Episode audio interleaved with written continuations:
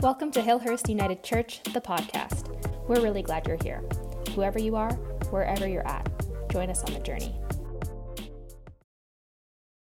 When I meet uh, with people after someone has died, I have a bit of a process of gathering with friends, uh, sorry, with family and or friends, and I have a series of questions that I like to go through with them to get a sense of the person, even if I know them, to get a sense of their own words. And one of the questions that I ask after a series is, did this person have a motto or a philosophy of life?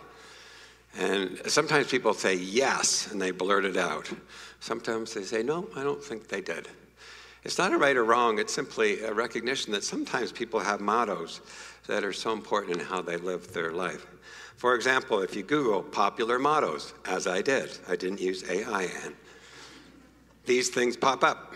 When life gives you lemons, Live every day as though it's your. Be yourself. Be the change you wish. Let go of who you think you're supposed to be and embrace. If you're not obsessed with your life, change it. Didn't know that one. Here's a great one set some goals, then demolish them. So I don't know if you have one or not, but models are so important. And during COVID, many people saw in doorways or certainly heard this phrase, we are all in this until we weren't. But anyway, we're all in this together. But these mottos are so important in life to have and to notice or, or to think about. What might mine be? During COVID, we uh, explored a book called Living the Examined Life by James Hollis a fabulous little book, 21 chapters, 21 weeks, 21 hours of people coming together across Canada for one hour, like we're going to do this coming week, to look at a book called Living the Examined Life. James Hollis is a fabulous psychoanalyst, one of the great writers and thinkers, I think, of our day. And in his book, he talks about his motto. He says, It all comes down to this I have a motto. And my motto, I say to myself every day, is this suit up shut up, show up. For Hollis, he says, suit up means be ready, get up, have a shower, put on your clothes, be ready for the day. Shut up. For him, he says, stop complaining. Look where you live, look what you have, listen, and be grateful. And then show up. Bring your very best self to the meeting and the places you're going to go that day. He says, Every day I whisper or look at myself as I shave, suit up, shut up, show up. And when I thought of this motto, and I thought that you were, and your mother actually, Anne, were in this course together, I thought about this motto and how it might actually fit for you suit up, shut up, show up. Here's how I see it fitting and how it fits for all of us. Suit up. Well, the truth is, we saw Anne suiting up in many different outfits of course, and suited up every day for work, showing up here daily, pulling on her clothes and dragging herself, sometimes here early, early before anybody else, suiting up for work. But often she did so playfully. Many people have seen her as a strawberry, as we saw last week, or a chicken, Dale, or a turtle, or a ninja. We saw her dress up and playfully suit up. Sometimes she suited down Perhaps in coveralls, you might have bumped into her in the hallway as she's mopping a floor, or unclogging a toilet, or shoveling a walkway, or dressing up for pajamas day the Sunday after Christmas. And dressed up for funerals. She dressed up for special Sundays, for Facebook, for ordinations, for trips to City Hall. So sometimes she dressed down, sometimes she dressed up, but she suited up seven days a week for her work in this church. And she dressed the part of an executive director and did so suiting up every day, tirelessly. Secondly, shut up. well, when I thought of this, I thought of the many ways Anne would say, shut up. But it didn't mean shut up. Well, sometimes to me, maybe it was shut up. But It's a way of saying, shut up, that was so awesome. Shut up, I can't believe it.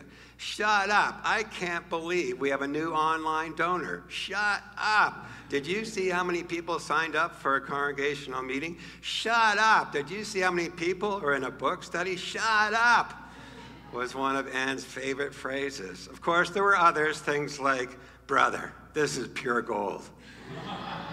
or, you got to work smarter, not harder. Or, I see you. This was a program she put together during COVID when she realized we wanted to see each other. And so, whether it was the chicks that showed up at your door or ways in which we came into the gift of the data of our church, our computer geek executive director looked at the graphs and numbers and couldn't wait. And you'd hear from her office, shut up, as she would say something about our community. Or sometimes she would be indignant when we weren't hospitable, when we didn't live our values. She would say, This is not Hillhurst. We expect excellence, not perfection. When you engaged in an argument with me, Anne, we would play tennis. This was my little game. I would say, I'll hit the ball to you. And you would hit the ball back to me. And I would smash the ball back to you. And you would hit it over the net back to me. But we batted back and forth in this kind of way to understand the right thing that we needed to do as a church. But our enthusiasm is summed up in shut up it is such a beautiful way to think about the enthusiasm that Anne shared. Perhaps the greatest cheerleader for the staff and the congregation and me all the time. I could honestly count on the feedback from Anne being honest and real. And if I messed up, she would say, as we knew together, next time, and fill in the blank. Anne allows herself to shut up to shut up and taste the quiet of the contemplative ministry. I remember her coming in here early in the morning, shaking her head, I don't get this. And then she would shut up and listen. And she would listen, and she would listen, and she would smile. And though she didn't say shut up, it was more like, Amen. But your shut up enthusiasm lifted everyone often, and we give thanks for shutting up. The final one is show up. Perhaps this is Anne's greatest gift here. She showed up. Often the first person in the morning, the last one at the end of the day, turning off the lights. She showed up to help on Sunday or an event and to ensure that it happened as best we could, seeking excellence, not perfection. And showed up sometimes with Claire, okay, let's just say it, all the time with Claire to show up for our church, whether it was outside in services or inside. At least these days, a lot of people are reluctant to show up for each other. But I could always count on Anne to show up for me in my work and my struggles.